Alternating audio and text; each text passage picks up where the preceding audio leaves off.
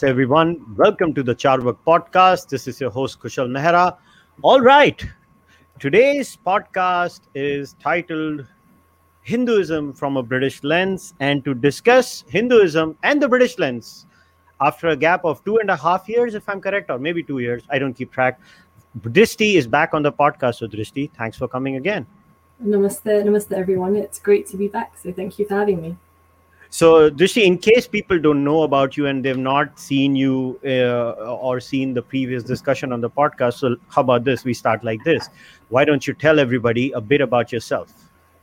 Sure. So, um, namaste, everyone. So, my name is Drishti. Um, I featured on the Carvaka podcast two years ago because of my history. So, about 10 years ago, I made the decision to leave Islam. And along the way, I discovered and fell in love with Hindu Dharma. And that's really been, I guess, a really life defining experience for me. Um, from that, I went on to get involved with an organization called NHSF, so the National Hindu Students Forum in the UK. I was with them for 10 years, and I had the good fortune of um, being the national president for about four years. Uh, and now I work in um, M&A integration by day, and I also work with the Hindu American Foundation um, outside of work as well. So that's me. Awesome, Drishti. So, all right. So we had a very interesting discussion the first time. It was actually one of the most popular podcasts, at least for me.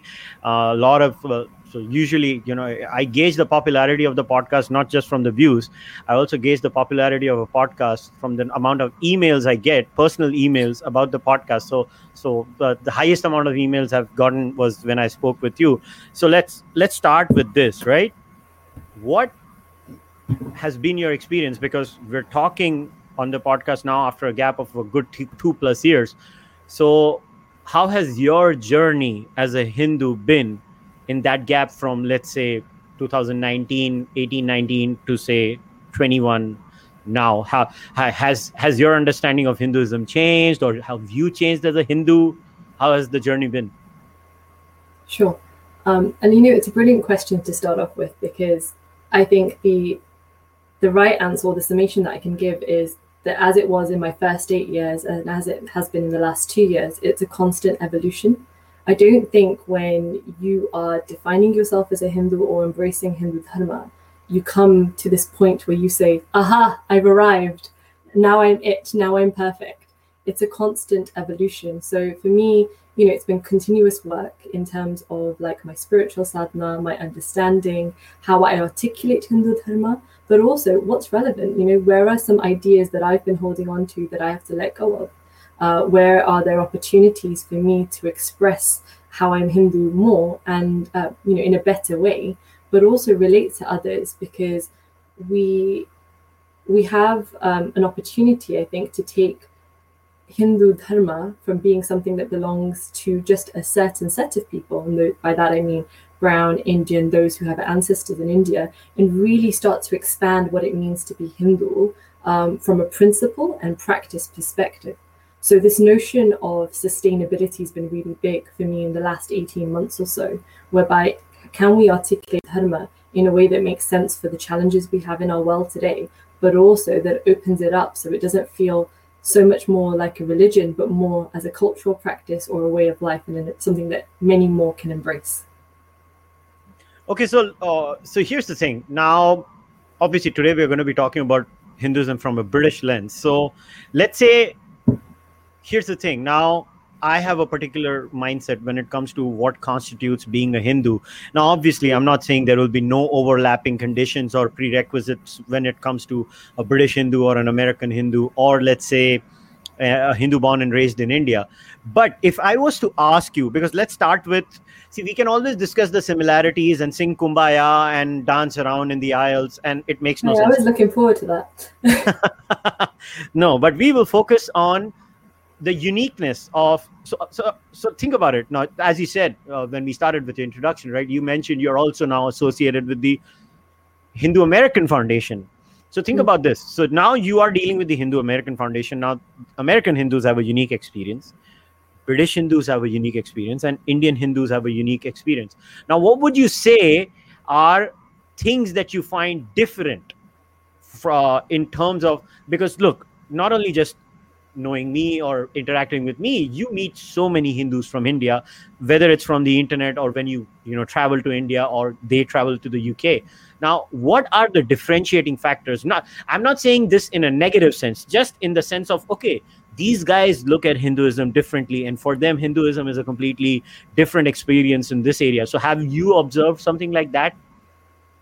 Sure so a few points come to mind, and I don't think they're universal, but these are just points that I'll put out there, and I would love your rebuttal or your reflections uh, from an Indian perspective as well.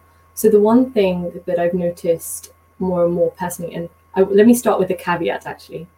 So my experience of being Hindu, I would say, is quote unquote an enlightened or more uh, progressive experience. I think I've got it quite good in what I experience as a British Hindu. Now I've had some exposure to what different experiences are like here on these isles and of course globally. Um, but i just want to caveat that. So so when i talk from my perspective like, like let's just understand where i'm coming from. So first thing that i would point out um, where i think there is a difference is our lifestyle choices. So how do we take the principles of being hindu the cultural principles and embed them in our lives? So by that i mean our words our thoughts and our actions right so things like being compassionate, if we're going to take ahimsa and really, you know, um, internalize it, what does that look like? Well, it means that even the words I speak to another, am I thinking about the impact that they would have? Um, my actions, so not just my actions for my family, but also the action, like the consequence of my actions to the environment, to animals, to society, so on and so forth. What does that look like? So, you know, here in the UK, something that I've seen that I absolutely love is this move of embracing veganism. I think in the last 12 months, um, we've had such an up, like a spike in um, the growth of veganism here in the UK. Like I think it's up by 40% or so, right? Now, with NHSF, when I was visiting students, so many students, four years ago, they were not vegan, right? They would be vegetarian, maybe questioning vegetarianism. Now, you know, I can go around the country, I can go to people's homes, and there's generally like a vegan option available when you're having chai. People are actively talking about why they're vegan. Some, you know, go down the activist route, and some are just happy with practicing compassion on a personal basis. Now, that's extending from the personal and the individual into the mandirs, into that institutional, into that um, communal space of worship or meditation. And so pujas and artis and different practices are now being, um, you know, completed or done with vegan milk, with soya milk, or with um, with oat milk. And in other instances, the minimization of using cow's milk is in practice. Now, that for me is a, a, a good symbol or it's a good sign of how Hindu Dharma is an evolution. You have a principle, it's not an absolute ruling, it's not this is the way things are. It's okay, if we take this principle, how do I apply it given these circumstances, given what the dairy industry is like here today? Um, so that for me, I think, is a um, an example of Hindu Dharma in action in the UK. But do I see that mirrored across when I interact with uh, Hindus from India? Not necessarily. Now, India is a really big place. I can't claim to have all, you know, access to all of those experiences. But that's like one example. So lifestyle and you know how we choose to practice and apply our principles. So veganism uh, and what we do in mandirs, I guess, is like one snapshot of that. I think another is um, this notion of responsibility. So I'm totally going to quote uh, Jiddu Krishnamurti here, right? If I have the ability to respond, I have the responsibility to do something. And so this notion of I need to keep developing myself as an individual, right? Not just um, my skills, which I'll get through my job, I'll get through, you know, education, so on and so forth, but I'll also accumulate, um, you know, clarity uh, and a rootedness with a set of values. We can call that character, we can call that a set of values, whichever we prefer. But those two things will really const- you know, constitute how I can respond to things in the world. And so, this notion of internalizing and saying, okay, if this is how my story is portrayed, or if this is how, or this is what's happening under my roof or on my land or, you know, in my country, how do I respond to it? What am I going to do about it? Mm-hmm. I think that's a growing notion that we're seeing here in the UK. There's a lot, I think also in the US, you know, um, examples that we've seen. So you had uh, this case at Oxford with Abhijit Sarkar speaking, uh, you know, in an inflammatory way towards the Hindu tradition. Now, I'll just use that in, as an example. My question would be, you know, 10, 15, 20 years ago, would we have had young people mobilizing in the way, campaigning on campuses to say, this is not right, this does not represent me? So that ability to respond to say, my story will not be told by another, I will own my story, is, I think, a, a progressive journey that we're seeing here as well.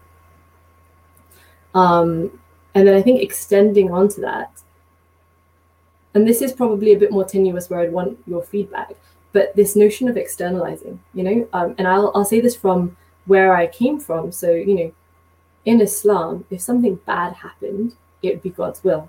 If something bad happened, you'd have a victim mentality of, oh, poor me. Why does everything have to happen to me? Why can't I get a break in life for once? What have I done that's been so terrible? Now, that was like, you know, 10 plus years ago for me. Whereas now it's okay, these are my circumstances. How do I respond to them? And what can I control? I'll just focus on that. I think that's a really big difference um, of embracing a plural, progressive um, set of values versus something that, you know, is a bit more rigid and dogmatic. Now, I don't necessarily always experience that difference when speaking to people internationally. That notion of this is happening to me you know i must have some um, accumulated some bad karma or something and that's why it's happening to me. And so that notion i see as very different here in the uk versus what i've experienced of india so that's very interesting. So let's let's talk about this. Let's unpack this a little bit more. Mm. now obviously uh, the veganism bit i can understand because uh, you can't be a vegan in india. Everything is the dairy products. Paneer is all over india. So so you can't escape i'll have paneer. to introduce you to my friend tofu. Uh, no. Uh, we've had our discussions offline about that. But you know this bit about uh, karma and and the cumulative effects. Now so this is a is this is a technical question right? This is a theological understanding of hinduism where so what you're saying is that what you've experienced in the community in uk there are different ways of theologically understanding hinduism in comparison to how uh, people would theologically understand Hinduism in India. Now, my, my question, my, my follow up question to that would be how much of the Anglo Saxon value system or the Anglosphere's value, uh, you know, set of values have got to do with that? Is it I am force fitting my understanding of Hinduism on the basis of my external reality, or Hinduism has that flexibility. You see what I'm trying to say? Kind of, kind of. So let me let me try respond, and then you can tell me if I've gone off track. So so ha- so something that um, stands out in this way is if we look at um, British culture, if we look at English culture, there is a strong sense of individualism right? So you start with I, and then you know your concern extends to others. Whereas if I think of what the Hindu um, expression that is building in the UK is, is actually I will be looked after if I can care for others, if my base can be bigger than who I am. And so your starting point isn't the individual, your starting point is always greater. It might start at the family, it might start at your street, it might start at your community, and then it will expand out into, you know, like my city, my county, my country. And so that notion of always expanding where I have the ability to respond, where should my concern be? And how do I respond to circumstances, not just for my, me as an individual, but as a wider impact? I think that's the differentiator um, to respond to what I think your question was that's fair enough but again see so like i said uh, a lot of times what i have seen so i'll give you another another good example. So this has been my experience in academic circles in the uh, in the west in general. So when you read philosophy schools or or just uh, academic papers in general so this is the standard line given in the west. Uh, we the west are individualists. Asia and the indians included are collective collectivist societies. Now, I have um, never kind of agreed with that. In fact, I'm going to be maybe writing about it someday or maybe do a monologue on it because my understanding is that India is not individualist in the sense of how maybe the west understands individualism to be very crude very you know my way of uh, or the highway kind of uh, uh, individualism but india is also not entirely uh, collectivist either. So so let's take moksha or nirvana or you know the last journey for a hindu. Obviously for a for for a hindu who believes in certain prerequisite conditions like an atman and a reincarnation etc etc obviously for me it doesn't apply but that's fine. But i'm just talking about the the large you know the larger genre of hindus here. By and large most darshanas believe in that. Now the point is that your journey even for the atman is an individual journey. So in that sense spiritually hinduism is very individualistic. Like my karma or my journey is my individual journey. But in spite of that we do have a sense of a collective. We do have society we do have rules we do have smritis we do have all of that. So when you but if you look at it from the sense of a western perspective where you either have that protestant ethic fierce individualism and it kind of uh, extends to every aspect of your life which which in a way is the birth of western secularism too and uh, although the Indian version of secularism is just bollocks, but that's for another day. But do you think a lot of that has played into it, and people tend to confuse Hinduism even at a theological level? Okay, so I think there's a there's a several points I want to respond in that. Sure. So let's do them one at a time. Um, so your, your your your question is: Are we looking at Hindu dharma through an Abrahamic lens, right?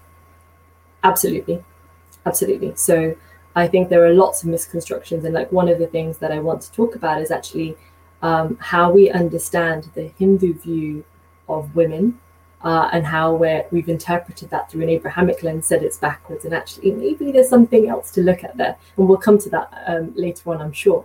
So, do I think it's being looked at through an Abrahamic lens? Absolutely. I think if we look at, you know, even just this notion of Bhagavan, um, you know, you've got six, eight different qualities that come from the word bhaga, and yet here in you know in common vernacular you reduce it to mean God.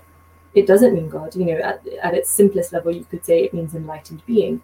The same thing with karma. You know, there are parallels drawn into sin and reward from the Abrahamic theologies.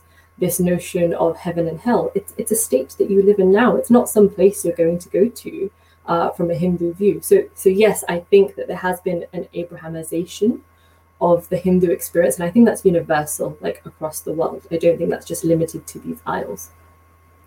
Um, I think the second part to it is not just what exists in academia and academic circles at like a you know at a degree level, but also what we experience um, within schools. So today in schools, the way Hindu Dharma is taught, um, or Hinduism is taught in schools, you know, it's um, there are three gods: generator, operator, destroyer. That's that's what God stands for.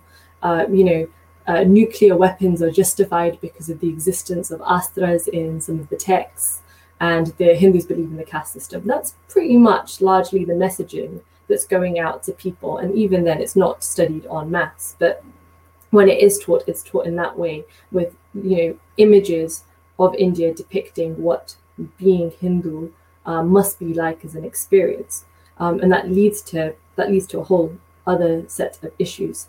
Um, but one thing that I wanted to, I guess, offer a slightly different lens to with what you've said, and I'll try and recall as much of that as I can, is that perhaps we look at things um, with this Abrahamic lens, and with it comes a masculine archetype.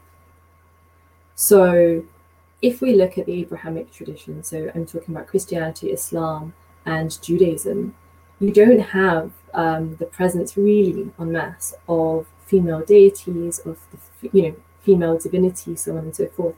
So, how to interact and experience um, how to interact and experience women in different ways, but also different ideas, the feminine is limited. And so you can't help but then look at things from a masculine perspective. And that leads to a bit more aggression. That leads to, you know, um, my way or the highway. This is the right way.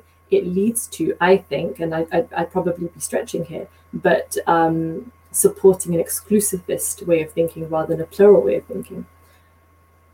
To then circle yeah, but- back on that. Mm-hmm. Oh, no so just just to ask you a question about this this particular statement but this this is sometimes where i have a difference of opinion. I'm not saying you do that but i've seen this tendency in western hindus where uh, they use abrahamism abrahamism is very exclusivist i do get it. But do you think hindus in the west tend to get too relativistic in response to that? Ooh. i think with the rise of postmodern ideas in the common spaces, it can happen. But I think that this is because Hindus here and more generally are a little bit confused, a little bit muddled on identity, and are finding their self expression. So rather than it being a direct reaction, I think that there is, you know, through the history, like Hindu Dharma or like the Hindu civilization is the oldest living civilization we have in the world. And it's had its highs and its lows. And I would say 800 to 1,000 years, we've had a big blip, right? So trying to rise back out of that is not going to be a straight and easy trajectory. It's not going to be the most simple thing to do. Um, and so Hindus, I think, in the world over, are discovering their self-expression, you know, politically, socially, culturally um, it's going to take some time to dust off, you know, all the all the mud that's there, and you know, um, find a more elegant, articulate way to express who we are, but also with some diversity.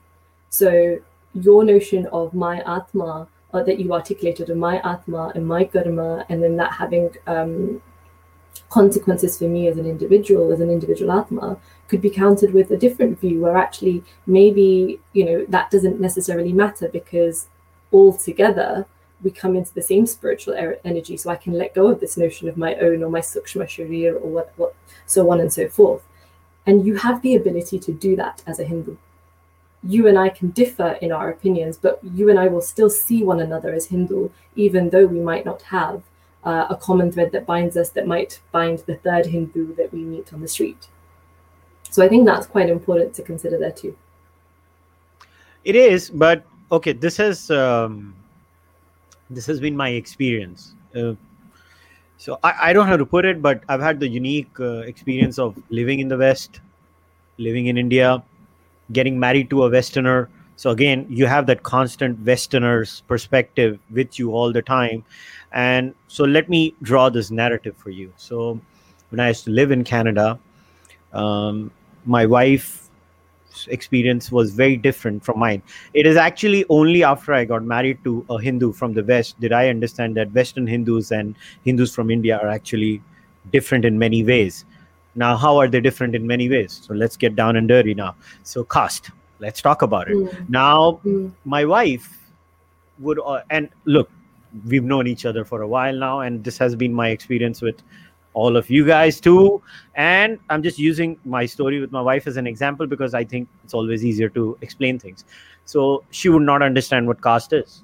She would not. And in fact, till the extent where I would say, no, no, there is casteism in our society and it stems scripturally and societally. In some cases, the scriptural claims that are made by certain people are wrong, but in many cases, they're absolutely spot on. And and she would always say, but i've not experienced any caste in my life at all never in my life i was raised in in a in a society where I don't even know what my caste is. I was never told that. I was born in a society. I had Christian friends. I had Muslim friends. I had friends who were atheists. I never understand caste. And I would not get her. But eventually yeah. I did.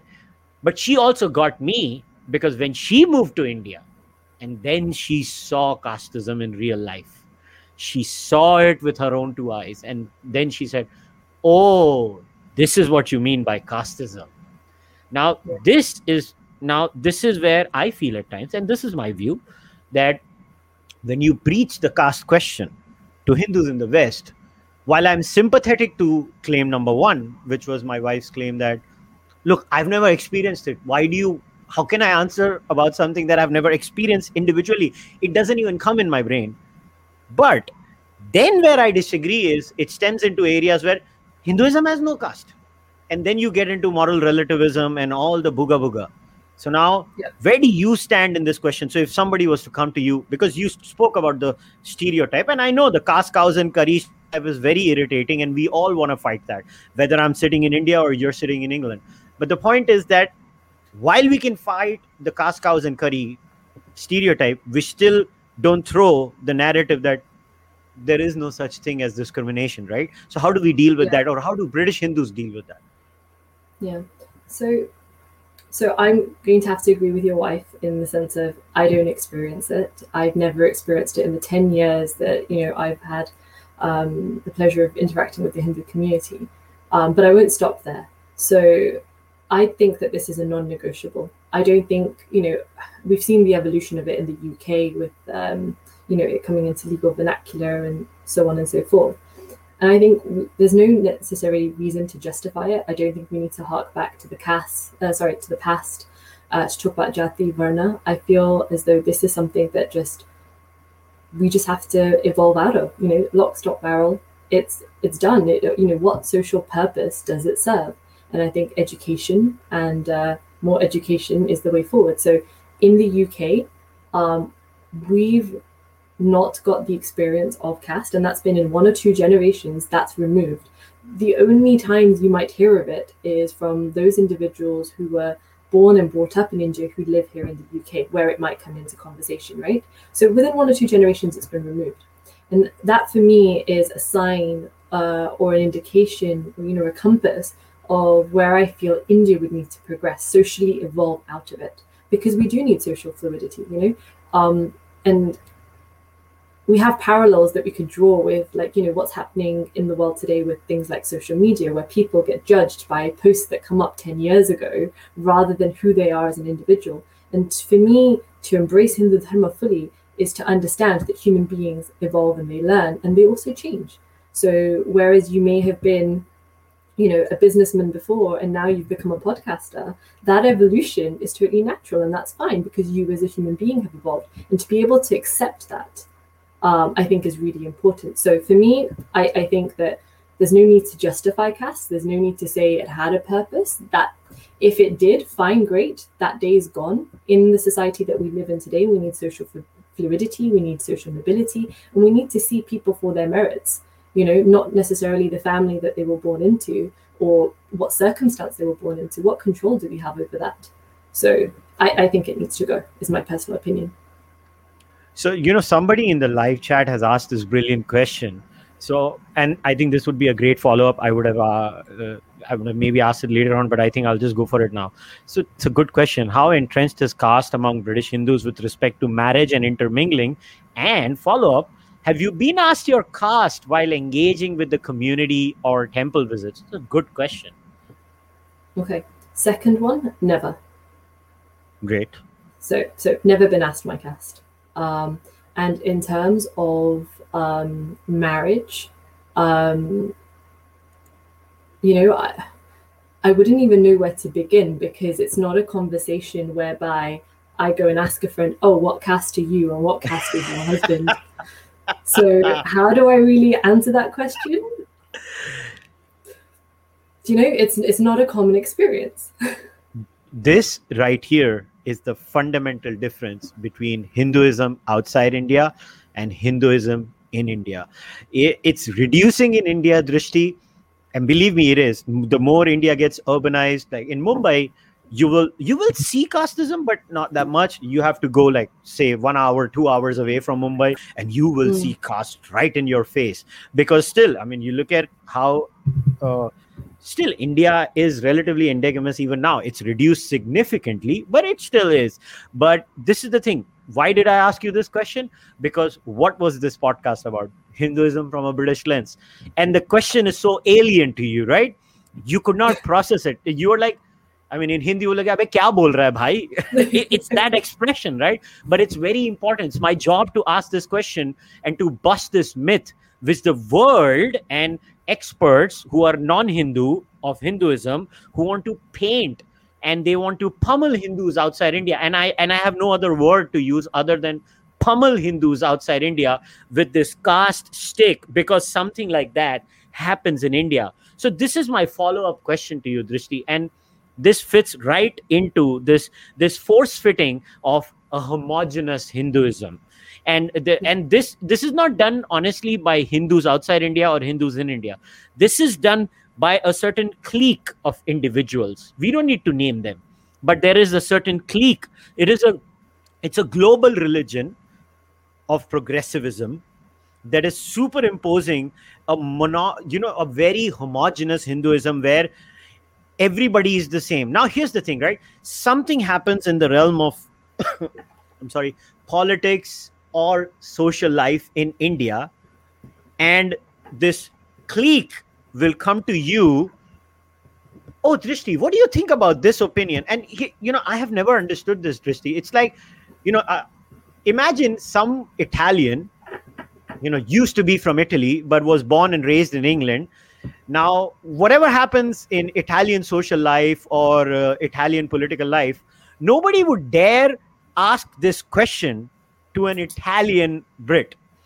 But for some reason, this honor is bestowed upon Indian Hindus or people of Indian uh, origin as if they have to answer for everything. Some village in India had a problem. Drishti, what do you think about this as a Hindu? How do you react to that?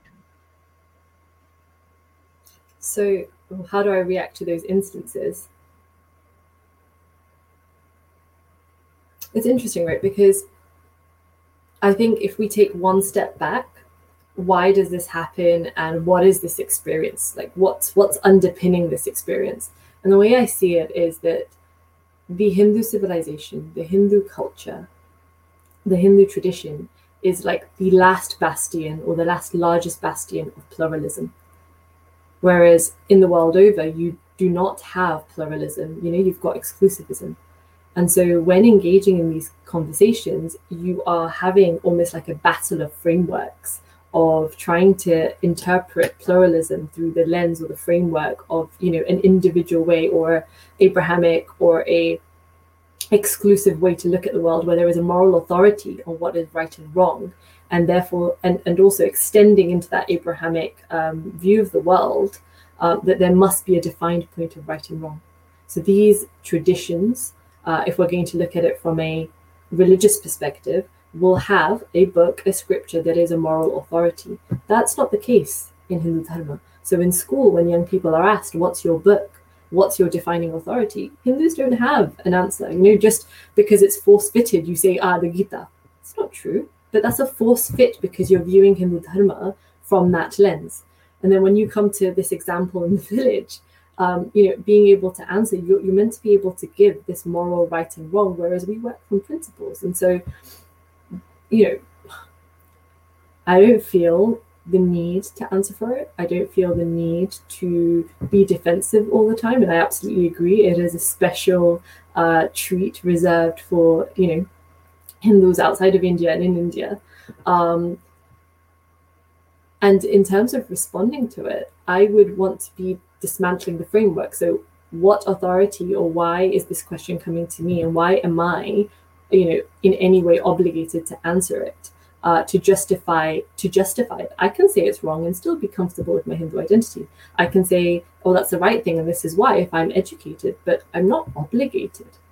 Um, and so I'd want to dismantle what the driving force is um, for such questioning, but also introduce my own definitions in such an instance. Yes, so I'll tell you how I have never understood this way. So, so I have done this. Again, I'm a little brash for normal people, but uh, I've been. It's it was interesting that that person did not realize that uh, uh, I'm from India. My accent should have been a giveaway, but they still did not get it. But they asked me this question, and I asked them, "So where are you from?" And that person said, "I'm from X Y Z country." But to that person's bad luck, I follow politics of that country very well. And I started asking them questions about their country's politics. And I was like, once you answer each and every question about your country's politics, he's like, that's not my country. I'm American, man. I was like, well, then why are you asking me this question are you a racist american and that's when they got it oh i'm not supposed to ask this question and it shows in a very weird way that that acceptance that um, these are our people is mm. still not seeped into the larger narrative or am i over you know i'm overdoing it I, I could be and i'm open to that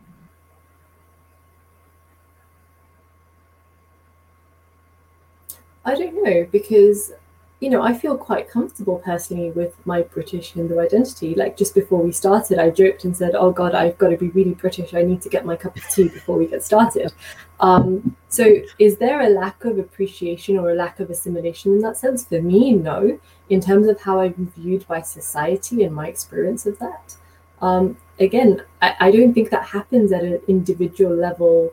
Um, from your interactions. But where you've got these narratives that swim around in media, I feel like that's a different ball game that we're playing there. You know, their ideas and narratives are being formed and put forward. Um, and like you know, you've dismantled it quite elegantly in the example that you just gave. But every instance, the the the you know the Hindu might have to go on the defense to say, how do I penetrate through this wall, or actually let me simply disengage. But that is where I think that point about responsibility that I mentioned right at the start of the speaking comes in. Right? So, who's going to tell my story? Now, you know, for, for years and years, um, you know, murtis have been described as idols. Or for years and years, Bhagwan's been reduced to God. For years and years, Karma has been misinterpreted. All of these things. But that's because somebody else has been telling my story as a Hindu. So, what responsibility do I take to educate myself, but then also introduce a more authentic narrative? And I think we're at that crossroads where we're discovering how to articulate it and also penetrate through these frameworks where our story is being told for us. Um, and I think we have a unique responsibility here, especially when we're looking to those powers that you alluded to or those institutions that you alluded to in educating the world about pluralism, about acceptance, and the need for, or are fluidity in the sense of I can be a British Hindu where I hold my values, you know, the, those values of being rooted or connected to Bharatiya culture, to understanding values that I want to live my life by, living in, you know, in harmony with Dharma, but then also, also having a civic responsibility for my Karma Bhumi. And that's a unique assimilation of my Hindu values that come from ancient India and my British values where, you know, where I live. You know, where I've been born and I live today. And that's a unique identity from the American Hindu. That's a unique identity from an Indian Hindu. And so they, they are all different and that expression will be different, but there'll be um, there'll be some sim- there'll be some similarities in terms of the Hindu values that manifest with the um, national identity that we're talking about.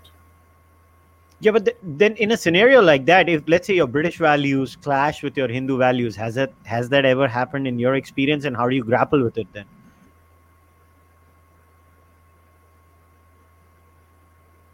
So, I'm trying to think of an example, right? And for me, um, coming to apply dharma is probably like my ruling drive. So, if I'm looking at um, what would be an example, so trying to think of an example here to bring it to life. I don't think I've experienced a clash where I've felt uh, a dichotomy of myself. Um, my Hindu values really do feel like they're in harmony. Like, you know, if I want to be um, serving my country, serving my Karma Bhumi uh, is natural. I, I couldn't think of an example, Kushal, where I've experienced a clash. Well, that's good. So, so that's a positive development. your, your Hindu values and British values are not not uh, not clashing with each other because I'll tell you where where it happens. Now we obviously have discussed caste, but in my opinion, I think sometimes, in my opinion, uh, I think when certain theological problems in Hinduism do arise or crop in certain discussions, in in my observation, I think Hindus outside India tend to struggle in giving robust replies. And that's when this tendency to cling on to moral relativism or post-colonialism or oh that is just the abrahamic lens that is just a western construct That mm. is just this that is just that happens. And and i don't think so. That that stems from a place of intellectual honesty. That stems from a place of you know that's just a cop out that's like a you know get out of jail card kind of a situation where i just use this to avoid the scenario and avoid the questioning which in many cases might be genuine. And uh, i think somebody also has uh, asked this question in that sense that what if a section of society wants to hold on to the past ideas while another one wants to go into the new age of modernity? So you know it's impossible that even inside the british hindu sampradaya or community it's not happening right? There might be people who want to cling on to certain old ideas and there might be mm. young kids in the hindu community that they want to upgrade their version of hinduism and they want to go on. So in that case how do british hindus deal with that scenario? How would you deal with that then? I don't necessarily see like a massive problem in that okay. everyone's welcome to their self-expression, right? Just because you might be older and have a point of view doesn't mean I necessarily need to agree with you. And I think this is where some of the confusion does stem up because you have so many expressions. You have this as a, you know, you have going to the mandir regularly as an expression of being Hindu, and you have somebody who maybe, you know, connects far more with nature and never goes into the mandir as an expression of being Hindu. Both are equally valid and both are equally okay. So I don't necessarily see uh, an issue with that. Where there is a, a, conflict with these two individuals expressing how they are Hindu, well, that's for their own, you know, dialogue development and for them to manthan it out.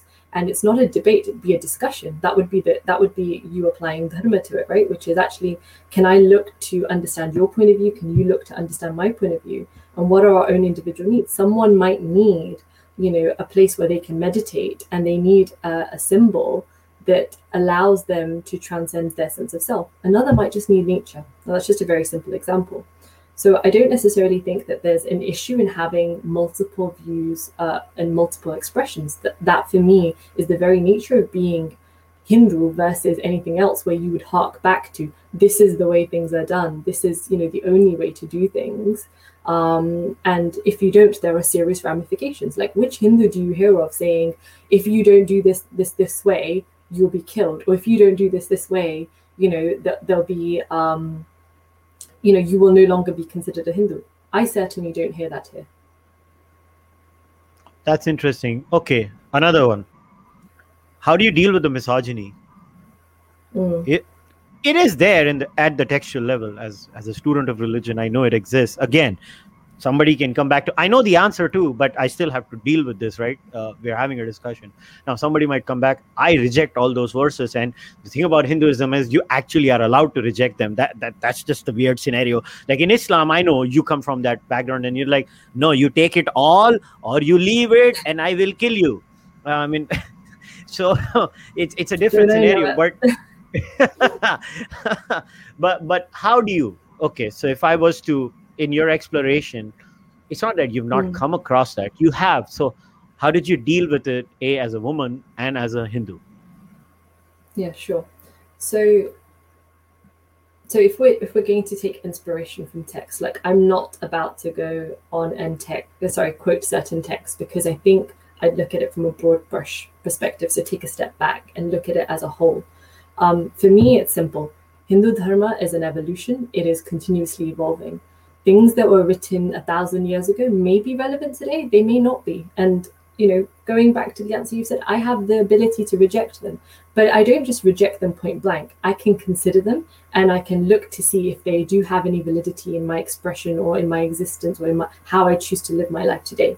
And I think, like, the one example that I'd like to call out for this one um, has been something I've recently been exploring is menstruation right? So for for years and years and years, um, you would have seen things like, oh, you know, in Hinduism, women aren't allowed to go to the mandir when they're on the period, or they're not allowed to come into certain parts of the house, or this is not allowed, or that is not allowed. There's lots and lots um, um, stuff that you know will not be allowed, and we viewed that as sexist. We viewed that as seeing women as impure, and that's been the vernacular that I think I've been exposed to when reading things online, when it, you know interacting with Indians and Hindus alike, right?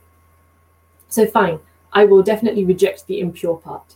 But as you read into some of these texts, and if as you read into the view of menstrual health, there will be this notion of actually, um, when a woman is menstruating, she may need to rest right? She may not want to, or she may not be able to do certain things, so she may need to rest.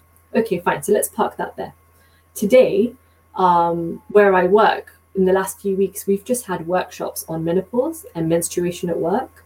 Um, I can name, you know, uh, global conglomerates that have now, in part, started to introduce menstrual leave, so one day a month for women to take optionally when they need to rest when they're on their period.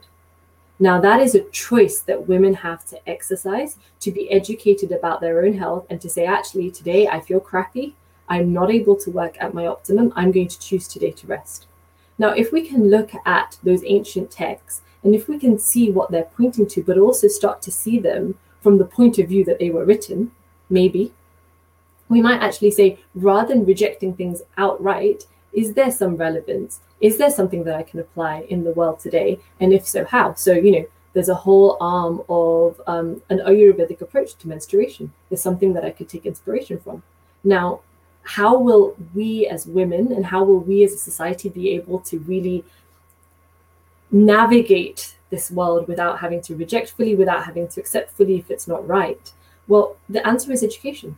You know, I think I find that for, for too much, um, there are backward looking practices enforced onto women, um, such as, you know, there, will be Mandirs in their constitution that will say, you know, a woman on her period cannot enter, a woman cannot do X, Y, Z. And what I found and what I've experienced is it's often women that look to propagate those rules themselves. And so the way out of it for me is education. If we can start to educate ourselves more on what you know, what is our hormonal cycle? How are we different as women and men? Right? So men operate on a 24 hour cycle, um, women operate on a 28 day cycle typically. So the journey for us is different. We have to start with compassion, um, with knowing that that journey is different. The spiritual gap is different in the sense of how we then actually go and approach, um, you know, Hindu practices on a day to day basis. It, it might be different, it might not, but we have to educate women to be able to exercise the choice for themselves, is the point I'm getting to rather than it being a rule that's written in a book somewhere uh, and that being the status quo. Got it. All right. So, so I, I get it, but again, it's still. Here's my problem. I think a lot of times now, while you have, I think, given perfectly reasonable answers, I think at a community level, mm-hmm. sometimes, in my experience, I'm not talking about India again. India में तो मतलब कोई debate ही नहीं है क्या हाल है पता है सबको but I think there is sometimes the defense um, stems and you know gets into the range of apologia if you know what i'm saying that you know i mean i'm bored of listening to everything is a western construct to be to be very honest like if everything is a western construct even your argument is a western construct man uh, that, that that's my whole that's my whole thing. But uh, okay let's move forward from there. And now now hinduism let's say now forget india for a while. Now something that i have again uh, you know understood from my interaction of so i've uh, obviously i'm i'm blessed i guess. And people will be like hey charvak blessed bol raha abhi bol diya sorry. Um, um you know i've had the you know unique experience of interacting with north american hindus and british hindus now in the case of british hindus what i have seen is that maybe because they've been in england for a, a much longer time uh, or maybe one or two generations more their their sense of security about their hindu mm. identity is distinctly more than let's say north american hindus I think North American Hindus still. I see more moral relativism in North American Hindus, if I was to be very honest, than British Hindus. British Hindus seem to be more comfortable, or have I kind of noticed something wrong and I'm just hanging out with all relativists? Or is that your experience too? That maybe when you tend to stay for a longer time outside your native land, which is India, and then you're established there as a community, maybe then you get more competent and confident about your identity? Right. Um, so I've also experienced something similar, but I don't necessarily, I've not associated it with the length of time, um, you know, spent in a land. I've associated it with um, our university education. So what I've seen, you know, through through the lens of my time at NHSF, um, the syllabus, the education, the rhetoric, the speakers that were allowed, you know, the rise of cancel culture, so on and so forth. That started in America way before it started here in the UK. And so the ideas that we're exposed to, you know, the the experiences that we have in terms of what we're allowed to say, what we're not allowed to say, the policing, I think is fairly recent in the UK. And then that starts to creep into your experience as a Hindu. So I actually think we do see, uh, you know, a good degree of relativism and confusion in the UK. But um, I think we've had limited exposure in those memes and in those ideas when compared to the US. So that's what I've attributed it to. All right, now let me start taking a bit of uh, a few questions from the live audience. So let's start here.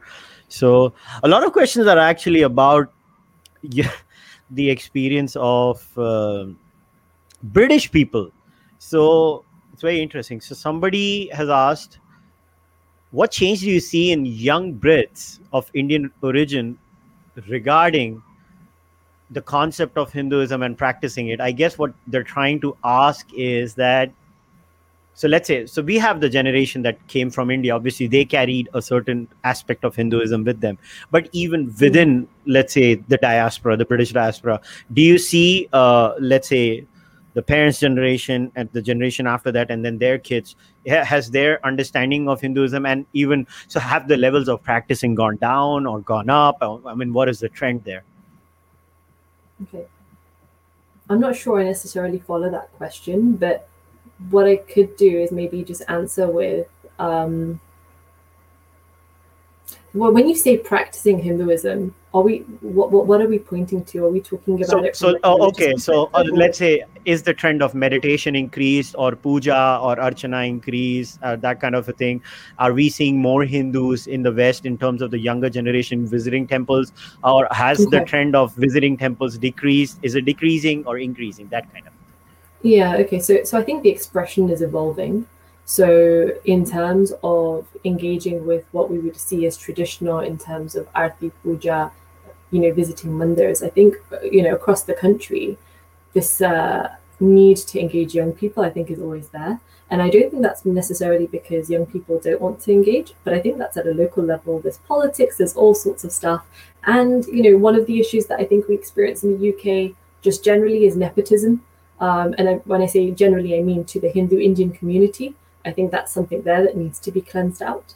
Um, and so that can, you know, lead to a lack of engagement when it comes to young people who have ideas, are dynamic, want to move at a certain pace.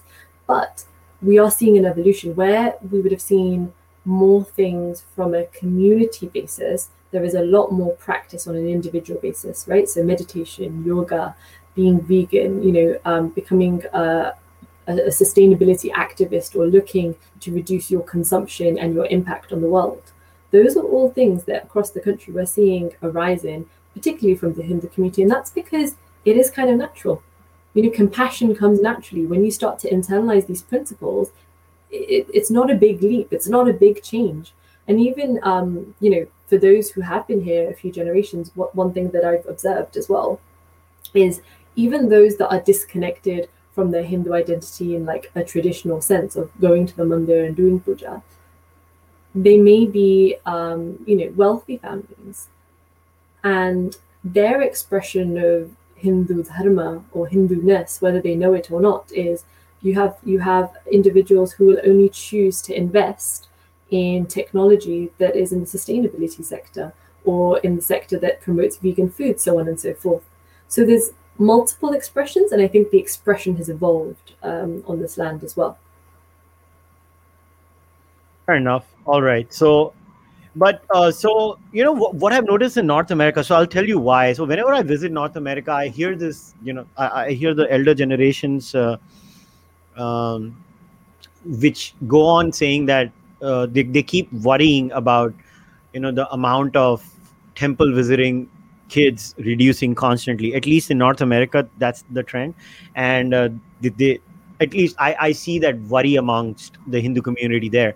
Is that the trend in, in, in England too? So we're going through, I think, a bit of a, a transformation in the UK, right? So traditionally, okay. Mandirs have been um, a place for reflection, quiet reflection. They've been a place for ritual. They've been a place for maybe some life events, right? And I think we're going through a bit of a transformation where that question is being asked: is is that still the need of society?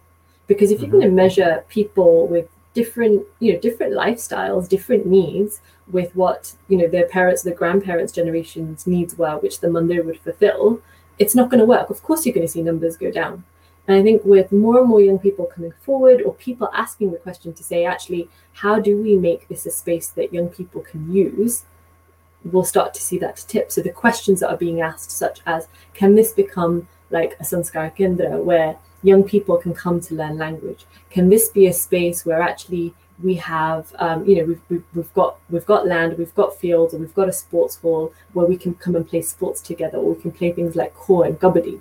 Can we transform the use of a mandir um, to fit the needs of this, you know, of the growing generation rather than what it's traditionally been?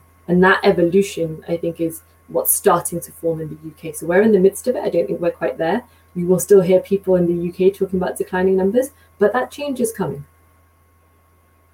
All right. So, how are the outreach programs to, let's say, people of other religion from the community in England? Let's say if somebody wants to, you know, teach Hinduism to foreigners, are, are there young kids involved in those activities too? When you say foreigners, you just mean people who live in England, right? yeah it could be anyone right uh, let's say uh, so let's say there are young kids so are so now there are church groups right church groups have those young kids going out and teaching christianity to other people now i know hare krishna does that but is there something done outside the hare krishna movement and where there are outreach groups where young kids are volunteering yeah. to yeah. teach hinduism yeah. So so two things so the first is the principle of needing to, you know, spread or teach the tradition just does not exist. Like it is not my duty to make everyone Hindu in the world. Like I'm not going to go to some special heaven to do that. So the emphasis is slightly different. I, am not here to uh, proselytize. So that's like one fundamental difference that has to be factored in when we answer that question, right? So there's no need for that. I can be quite happy practicing what I do and then have a discussion with you. I don't need to make you like me. Mm-hmm. And I don't need to establish some kingdom of God. So that's one. Two, yes, you know, there are there there are opportunities for young people to share what they practice. So there's, you know, there's interfaith groups up and down across the country. There are interfaith groups that intersect for different causes, so like for climate action, so on and so forth. Um, but also you have NHSF, so the National Hindu Students Forum, that pair up with local schools. And so when there is an utsav, they will go in to say, well, this is the meaning of Diwali, this is the meaning of Holi. There are young people who are taking up the initiative um, at their local university to say, this is why I'm celebrating what I'm celebrating. Um, and then, you know, also sharing it with their cohort. So that level, yes, there is an engagement. I think the next evolution of that will be really the diversity and inclusion agenda is, is a growing space. You know, every university is appointing someone in this space, but to also educate them what it means to be Hindu. Um, because we've seen, you know, certain levels of cultural appropriation on university campuses. That's probably the next step uh, in what you've defined and described as outreach. So, okay, somebody has asked, how do you explain to, say, a non Hindu, whether it's a Christian or an atheist or a Muslim Brit, when they harp on caste uh, every time they discuss religion with a Hindu. So how do you deal with that? It's very specific. So I would want to know what their experience has been, first of all. So rather than having to be defensive, like, you know, what is your experience of caste? Where has this idea come from from you? And how many Hindus do you know that this is a relevant issue for? You know, like literally give me numbers, give me facts, because it's not an experience I have. It's not an experience any of the students I've interacted with have. You know, so where, where what's your data? What's your source? Uh, why is this an issue for you? Mm-hmm. All right, got it. That's a fair enough uh, scenario. Okay, let me see what else.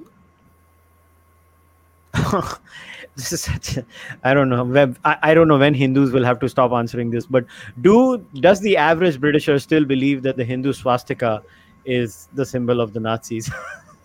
oh my goodness. No, resoundingly no. no, so you don't have to deal uh, deal with that anymore because in America, I think it, it is a problem, right, for yeah, Hindu community there. In America, um, but no, we've not we've not had that issue, and you know that might be because there is a level of education at that primary school level where you have that exposure. Um, but no, we've not experienced that here. Hmm. Interesting. But America, it is an issue in America, mm. which is very interesting. Okay, this is a very good question. I like it. Aag lagao, aag lagao. Is there a friction between first generation immigrant Hindus and British born Hindus with respect to progressive issues like female pundits, gay marriage, like uh, the New York Times article recently mentioned? Hmm. I'm not familiar with the article, um, but in terms of answering the question, is there a friction? Um,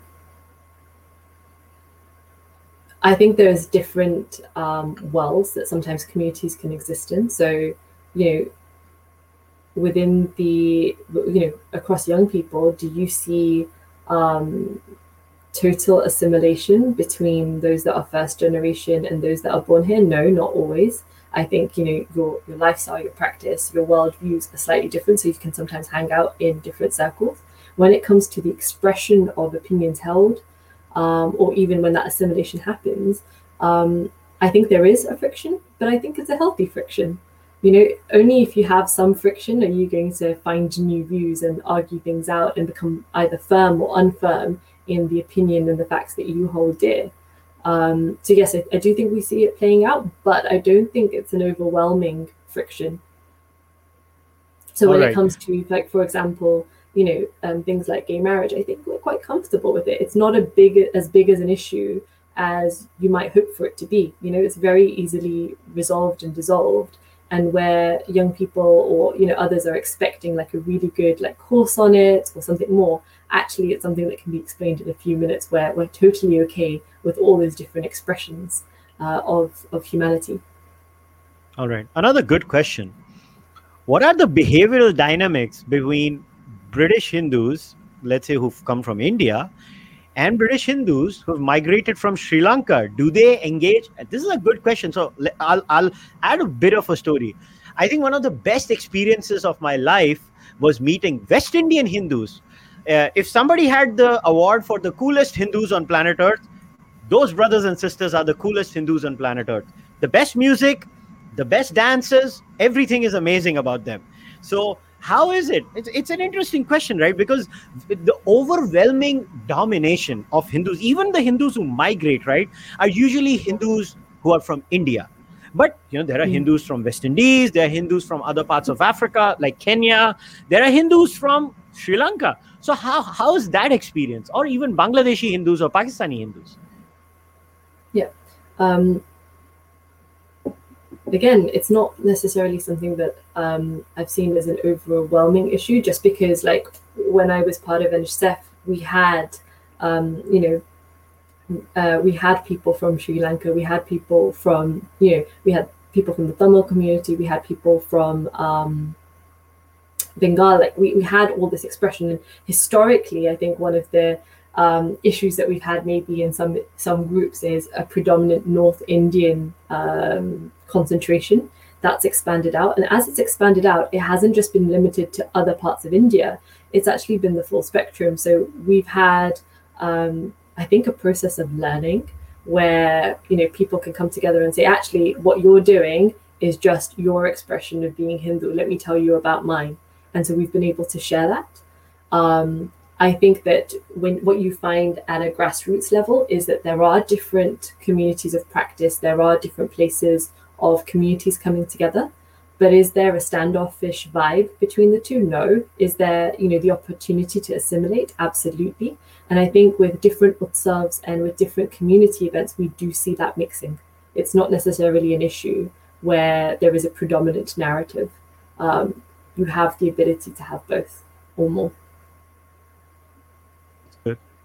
All right. So this is another interesting question, very specific why did you choose to follow Hinduism instead of Buddhism? did you explore Buddhism? um, it's a good question. Why why did I choose this? So for me, you know, it's it's not necessarily the the label that I'm attached to. It's exploring and understanding what feels true and what feels right and what makes sense to me. And what happened for me was finding something that is plural, something that is a culture that I can connect with, um, and that ultimately makes sense to me that drove me here. So I did look at Buddhism, but when I was much younger, I'll caveat that. Um, and for me, this um, idea of actually being able to explore beyond, um, to try and contemplate on what the Atma is, and having a you know a world view there is what I found wasn't necessarily something that I found in Buddhism that was attractive. And the Itihas, the culture, you know, I, am Indian in background. It's a natural fit for me. So um, I also don't think it's a bit of an issue. Like Buddhism for me is not something separate. To be Hindu is to be Buddhist in some way as well. It's not it's not one or the other, which is why I'm struggling to answer this question. It's not it's not something that's entirely separate in my worldview. Good. Uh, and and to that uh, new ambedkarites in india will say oh you are uh, you are annihilating our unique identity. How dare you Drishti? You know that's that's that's a bit of an issue here in the uk as well but not for the buddhist like buddhist community. I'd say it's really for our sikh sisters and brothers um, where we have you know uh, a loss of identity and that loss of identity stems from separating away from the hindu culture I have no qualms with seeing, you know, um, the Sikh expression as another form of the Hindu expression. I, I see it as part of the same tradition. But where the Sikh community has separated away um, from the Hindu community, you see a loss of pluralism, you see an exclusive um, formation of moral judgment of what's right and wrong. And, you know, in some instances, you're seeing that leading to a sense of militancy. But in other senses, and I've experienced this over the last 11, 12 years, um, we find that particularly our young women, but girls and boys are becoming more susceptible to converting to Christianity. And so I, I do think that's an issue here in the UK, um, but maybe just slightly with it, with, you know, with, with the Sikh sisters and brothers rather than the Buddhist community. So you know what I've found something very interesting, and this is again my experience of living outside India. Uh, the Sikh community outside India is very different from the one in India. Like I've said this many times on Sham Sharma's podcast. Also, like you know, you have a conversation with the average Sikh in India, and you just have to utter two words: Canada, Gurdwara, and they'll just look at you in a horror. The Sikh, not not me. They're like, "Oh, wo to pagal hai," kind of an expression. And and the Pew poll recently is kind of a proof of that where you know the the sense of belongingness in the sikh community and their attachment to india their sense of patriotism nationalism their indianness their their sense of commonality with hindus um, is heck of a lot different from the one outside in india and can you know outside india whether it's england or america or canada but obviously in, even in canada uh, sent you know sympathies to the khalistani I, I don't know about any surveys in england so i will not comment on that mm-hmm. but i know mm-hmm. there have been serious surveys done on khalistani attitudes amongst canadian sikh community and it's around 10 to 15 percent it hovers in that area so i will not comment on the on the uh, on the Sikh community in, in England. But I've heard, yeah, Punjabi lines like Asita Diwali ni manande ji kind of a thing, which is very weird for me because uh, uh, all my friends, uh, Sikh friends in India, uh, we've always celebrated Diwali and and Vaisakhi and Gurupurab all the festivals together. For us, mm. these are all our festivals, right? We don't necessarily uh, think of them as the other. So yeah, so I do understand. I think it's a very good observation that you made there. All right, so another good question here. Where do you see a greater amalgamation of various hindu thoughts among hindu community north america or the united kingdom? Oh wow. Um, where do i see it's a very good question. Excellent question. You know um, i don't know if i'm qualified to answer that. Like i find that there's so much diversity in thought that yeah I, I, I wouldn't i wouldn't necessarily be qualified to answer that one i don't think. I think the expression in the uk is beautiful. I have lots of different wonderfully different um, discussions but then i feel the same every time i engage with the us as well. All right this is another good question. So is there any value in calling out the anti-paganism when confronted with caste cows and curry stereotypes? The word pagan in the west has bad connotations so do we want to call out anti-pagan sentiments mm-hmm.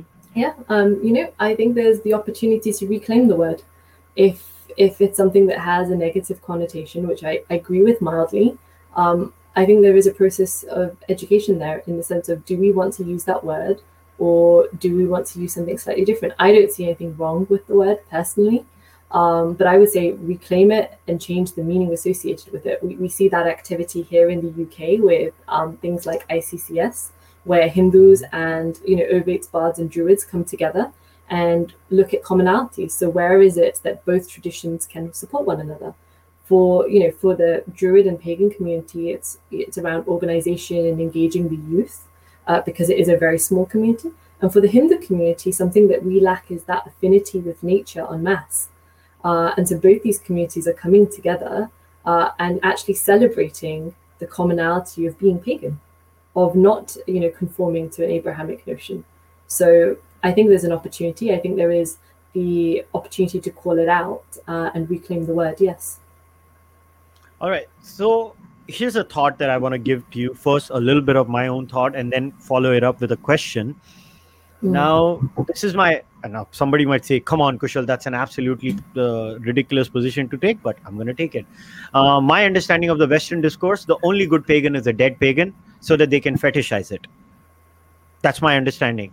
In the West, uh, I have noticed this: uh, the Western fascination with certain pagan cultures, uh, the Western left, left wing, the right wing hates pagans. They're very open about it. Their religion tells them to hate paganism, so it's very open. Mm. But the left tends to fetishize pagans, but they fetishize it because those pagans are like museum pieces, right? They are, you know, a, a small population of 200 pagans there, a small population of a few pagans there, but that that you know sense of awe that museum piece thing is there. But in the case of hindus hindus don't get that privileges because a hindus are a large number. Hindus are now politically asserting themselves and that's why they get a pushback so have you as a hindu noticed this that while they fetishize mm. the old school pagan of a certain background that same privilege is not granted to the mothership of all paganism. Sure. Um, so on your first point, that fetishization, um, you know, I, I, I, can't claim to have experienced that. I see quite a lot of mockery of mm-hmm. paganism uh, in the UK, at least in my experiences in, in terms of like the forums, etc., that I've engaged with at an individual level. I've seen I've seen that sort of sentiment. It's not something that's necessarily welcomed and with open arms. I think in Europe you probably have a slightly different um, approach where it's more of a living thing. It's something that's growing, and there's you know there's a there's a growing pride in the pagan identity. And there, I would say yes, I experienced that dichotomy where being pagan is seen as a new expression, a new spiritual dimension, but then the mothership of spirituality, pluralism, and paganism is not met with the same accord. Yes. All right. So, so last question, and then we can maybe wrap it up. Mm. When you, because we've had offline conversations about this, I've always the one thing that frustrates me the most about. Uh, I don't know how to convince somebody in the West that tolerance is bad they, they, they seem to think that tolerance is the most virtuous thing that one can have. I think tolerance is condescending. Tolerance is because when you have monopolistic memeplexes like Abrahamism, where there is no scope of other like you, you've used the word plurality a lot of times in today's podcast. When there is a lack of plurality in the meme itself all the meme can give you in return is tolerance.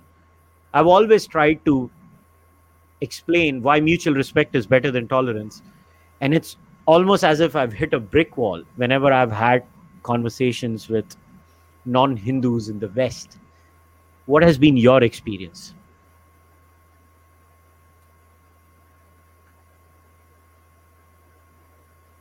So I think it's a mixed experience, and um,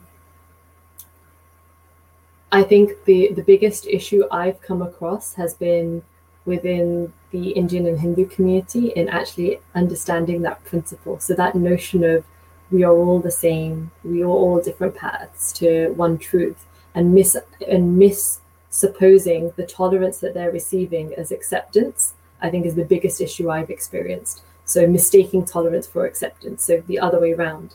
And when engaging, um, and so that changes the dynamic of engagement then because you're providing acceptance and receiving tolerance in return. And I don't think that that consciousness or that awareness of this is the status quo is quite widespread. And that's what, you know, where I think we lead to that moral relativism um, that you were talking about earlier, or that, you know, identi- identity relativism that we were talking about earlier. When it comes to engaging with the other communities, I think that um, it's not necessarily okay because if you're looking at religious institutions, for a religion for a follower of a religious institution that is exclusive for Christianity, for Islam, for the common Muslim, to be able to accept would nullify their religious belief. So, how can there be acceptance when the very nature and the very practice that they have, um, you know, when they're following an ideology, is to be exclusive? So, when until and unless the ideology changes, so, you know, Islam becomes a bit more plural or Christianity becomes a bit more plural and can accept different expressions, that's not going to change. And with the, them being quite loud um, or pervasive voices here in the UK and abroad, we're not necessarily going to see that change creep into society either uh, when when engaging at that religious level. So that's All that's, that's one view. So I think I've got a very good question, and we can end with this question. It's actually very relevant to our discussion today. Do you see the emergence of new panthas like you had? You know, people don't realize that Hare Krishna as a movement. I'm not saying Chaitanya Mahaprabhu went went there. Obviously, uh, that movement is 400, 500, 600, 700 X number of years.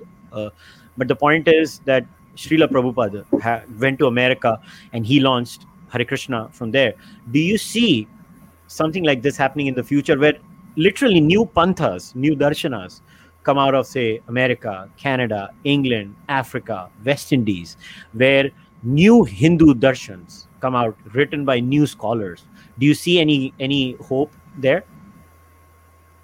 Sure, why not? It's an evolving tradition, it's an evolving civilization. If we find new ways to marry science, reality, experience with Hindu principles, why shouldn't we create new languages, new frameworks, and new things, um, and new darshanas? Um, I don't necessarily see there being an issue. I, I, could see that crystallizing. So, this evolution that we're seeing could crystallize into a new movement. Um, and I think, you know, what would be the test of time would be you know, are they linking into a tradition or are they going to be standalone? Like, I think, you know, if we speak of India, you probably have lots of self styled gurus as well as some that are linked to a tradition. And that lineage, I would say, is something that's quite important to to give it that longevity and sustainability. Uh, I, I, I think there is a humongous possibility in the next three to five decades, some serious um, darshan like a proper school of thought based on first principles, based on a new book, uh, a new writer coming out of West and within the Hindu community. Uh, the probabilities of it happening from England are far more than the probabilities of it happening from North America, in my opinion, uh, because wokeism is just engulfed North America right now, and I think they have to beat that that meme first and then maybe they can think of it england being a far more settled society i think you can only have these kinds of innovations where you are settled and mentally at peace. I think america is just struggling as of now.